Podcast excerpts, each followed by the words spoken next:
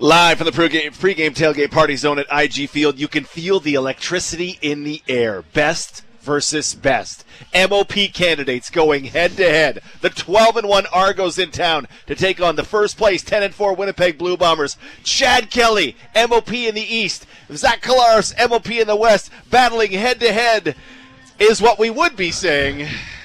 Except Toronto decided to leave a bunch of dudes at home for this game because they are done and dusted in the CFL's East Division. Derek Taylor, Doug Brown, Ed Tate with you in the pregame show. We're in the Certainteed broadcast booth, professional grade building materials, pro all the way. That chill in the air is what the Toronto Argonauts brought us by leaving their stars at home. 21 degrees currently at the airport, no breeze to speak of. Temperature will, will fall throughout the evening. No precipitation expected. It'll get down to 15, 14 degrees late in the game. So this is fantastic September football weather. We have a ton to talk about in this pregame show. Of course, we'll talk about the decision made by Ryan Dinwiddie and the Argos. We'll talk about a third straight sellout for the uh, Bombers this season. First time they've done that in a long time. Where are Willie Jefferson's sacks, and why haven't we seen them in a while? We'll get a breakdown of the Argos, the injury report, the film room, all our great specials. Plus, we're going to give you our hot takes with Cameron Poitras coming up a little later on this was going to be the biggest regular season game so far. First in the West, first in the East. But we learned early this week that Chad Kelly, the the Argos starting quarterback and East leading MOP candidate, would not play. He's here. He is on the depth chart as the third string player, and other guys are out. Uh, Jamal Peters, one of their star defensive backs, uh, McManus, who might be the best linebacker in the CFL, and Shawn Oakman, their defensive tackle, is on the one game injured list as a healthy scratch. And Doug Brown, your reaction to it is? Well, I hate it. Um, it's uh, it's unprecedented for a, a first year starter in Chad Kelly with almost a third of the football regular season remaining uh, to be just not available for this game. Uh, Ryan Dinwiddie is essentially cherry picking his opponents down the stretch, either as a confidence thing for his team, uh, either as a way to avoid certain uh, demoralizing. Defi- I, I don't know his rationale for it. Everyone, we can talk to we're blue in the face about rest versus rust, okay? But when you got five games left, almost a third of the football season, the regular season, and uh, you know this barn is sold out largely because it's the first rematch of the previous year's Grey Cup, and you have the two two of the best teams in both divisions finally squaring off, and then you pull the chute and you pull the plug on it. It's uh, I'll tell you this: one thing people aren't recognizing with this is the head coach is your leader, your football team, and he's essentially telling you he's told the media that yeah he has concerns about his football team's um, competitiveness in this game due to the defensive line, due to the crowd noise, so on and so forth. And that's a message that resonates with players in a football. I can't imagine playing for a coach, whether he believes that or not. The fact he said that publicly is uh, it's it's mind blowing. It's absolutely it, it's chicken shit football is what we're talking about here. Ryan Dimwitty cherry picking which games he wants to play his team. Because guess what? Chad Kelly's not sitting out all five games before playoffs he's going to be playing in some, probably the ones that, that Ryan feels warm and, and uh, toasty and cozy about, that they have the best chance of winning. Just so people don't think that uh, Doug is exaggerating, this from Ted Wyman on Twitter asked Argos coach Ryan Dinwiddie why he chose this game against the Bombers specifically to sit out Chad Kelly. Quote, the crowd noise and their defensive line. Ed Tate. Well, there's so much there's so much to bite off there, and, and Doug's got off got off to a real good start here with his opening remarks. And there's, you know, I'm not going to argue at all with Doug. I mean, there's obviously there's some credence to the decision, right? They've earned the right to do this. He is cherry picking what game. You know, it's odd because I look at their schedule. They're here tonight. They're home to Edmonton. That's their 150th celebration game next week. So that makes sense that you'd like to have Chad Kelly in that game then home to Ottawa, at Saskatchewan, and then at Ottawa. If you're going to replicate playoff conditions, this is the best game. Get your quarterback used to playing in front of a full crowd. an enemy crowd where you're going to have to practice uh, silent count and all that, and silent calls and all that stuff. Get him ready. This is the best game to get him playoff ready. And instead, he's going to skip this one, and then there's one, four more games after this where maybe he plays, maybe he doesn't. I don't know how this sharpens anything uh, for for the playoffs. On the other hand, I'll just take a step back. We can say that this is impacting the storylines, and it is. But if you're the Winnipeg Blue Bombers and they want to uh, char- trot out Cameron Dukes at quarterback, bring it on. They're in a fight for first place. They've lost two of their last three. Bring it on. We'll, we'll try to grab the win and go into BC next week to grab first place. So they can't control the depth chart. Just bring it on. I even think it's detrimental to the development of Chad Kelly you're a first year starter in the CFL. You need as many live reps as you can get against the best teams in this league in the regular season. So you're not surprised by what happens in the postseason. He is exactly what one drive in the fourth quarter of experience against the Winnipeg Blue Bombers, yep. and uh, very possible he's going to end up playing them. You know, potentially in, in, a game in the playoffs, and that'll be his first time. Ryan's talking about, oh, we don't want to give the Bombers a, a look of what it's like to play Chad Kelly. Well, guess what? It's a lot easier to play nose tackle against a quarterback than it is for a quarterback to play against 12 guys on one of the best defenses in the CFL. Well, it's just asinine his his explanation. The other thing that's interesting, and you talked about how the their the overall approach and the message this sends. I've heard it suggested this week too that they're going to be very vanilla on offense, that they're not going to show anything. Well, what's going on here then? Is this a preseason game? Or what are you sa- saving it for? Like you, you know, they are 12 and one. I bet you everybody what are they, Argo what are they afraid of? They want to go 13 and one, don't you? Like, doesn't everybody on that team want to go 13 and one tonight?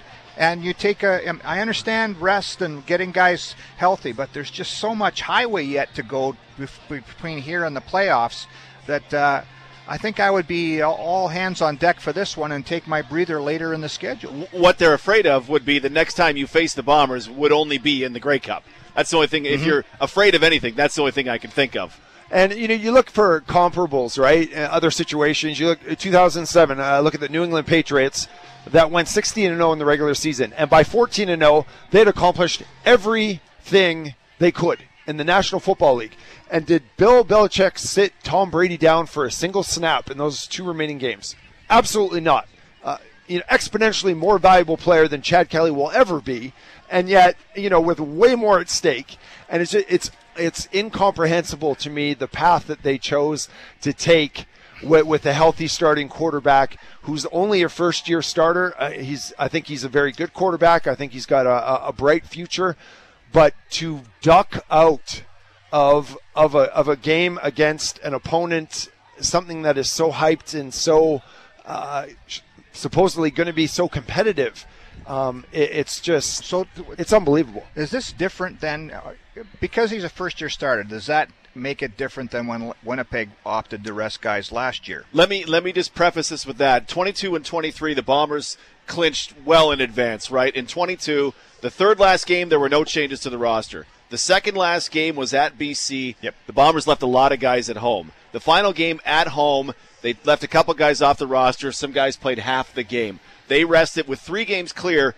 They played a full squad in that third in that third last game. 2021, uh, a bunch of guys were out, and they had two games in which they were mm-hmm. they were clinched, and they rested guys over the course of two games. I could not find an example in the CFL of a team clinching with six games to go. It's crazy. Uh, last week they rested Ouellette. This week it's Kelly. It's uh, almost certainly Oakman. McManus and Peters are hurt, but who knows to what extent would they have played if this mattered to them. So I just wanted to preface this with the Bombers have rested players, but they've chose to do it in the last road game, right? Whereas the uh, the Argos, they have a road game at Sask two weeks, the second last week of the season, which would be the perfect rest game, and I don't think any of us would be crabbing about that one. Yeah, but they think they can win that game easier, so they'll, you know, they'll probably play. Like it's just I've never seen this kind of decorum, this kind of strategic uh, positioning and and uh, withdrawal of, of your roster list. I mean, Ryan's Ryan's a young quarterback, and he's got a young uh, uh sorry, he's a young head coach, and he's got a young quarterback uh, in his stable there. And uh, you know, Chad Kelly, his contract look like looks like he's a tenured vet, and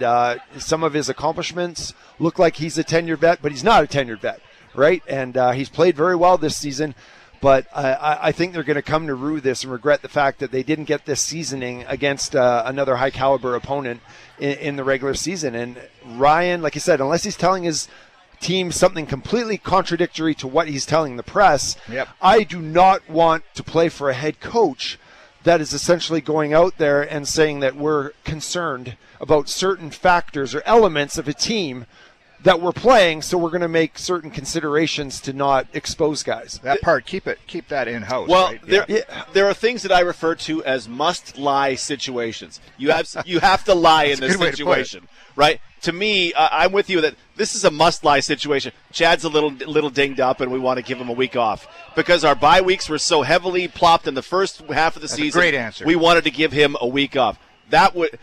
When when I saw that quote, I could not believe that you're essentially saying that we're scared of the Bombers' defense. You're a head coach. This is your you're speaking on behalf of your team. I remember I've I've been uh, told from so many coaches that until I've been blue in the face that hey, a lot of time you say I when you're talking. Okay, you don't speak for the team. The head coach speaks for the team, and that's what the head coach said about his team uh, leading up to this game and why their starting quarterback is not playing. Why did you choose to sit out Chad Kelly? Ryan Dinwiddie said, quote, the crowd noise and their defensive line. I'll tell you what. If I'm the defensive line for Edmonton, Ottawa, or Sask, I'm I'm pinning that up on our mil- in our message room next week for those those games Hey coming up. Ryan, you're not worried about us? Yeah. just smash Chad Watch Kelly. this. Yeah. It just makes, if there's a Grey Cup rematch, if both these teams are back in the Grey Cup, it just got so much hotter because no Ryan Dinwiddie. Uh, one thing I want to point out that if you played home and home against every team in the Canadian Football League, Oh boy, big one. we would have this matchup. We would have had this matchup. There were so many examples. We'll talk about them later in the pregame show. But if you're home and home against every team, plus two games in your division, that's 18 games, and we might not have to deal with, hey, we don't get the two MOP candidates going head to head. Oh, we don't get Andrew Harris playing for the Argos back here in Winnipeg. To me, some of this comes on the CFL as well for however it's been scheduling the last two years. But uh, yes, a choice by the Argos and Ryan Dinwiddie. At DT on OB on Twitter, the Argos not playing Kelly in tonight's game versus the Bombers is safe, embarrassing, smart, or chicken? Doug Brown? Chicken shit. Ed Tate? Chicken poop. Yeah, I I'm somewhere between smart and chicken, and I'm gonna need some. Uh, I'm gonna need some people to uh, to help me wonder along. what that is. Somewhere between smart and chicken. What would that be? I don't, I don't know. but if you got an answer for it, at DT on OB, and you can reach it on the text line at 204 780 6868. Don't forget today's game brought to you by PlayNow.com. Bet on blue on the other side. We'll do a little fantasy preview, plus we have some special guests in the crowd for in tonight's sold out football game. It's Princess Auto Blue Bomber football on 680 CJOB.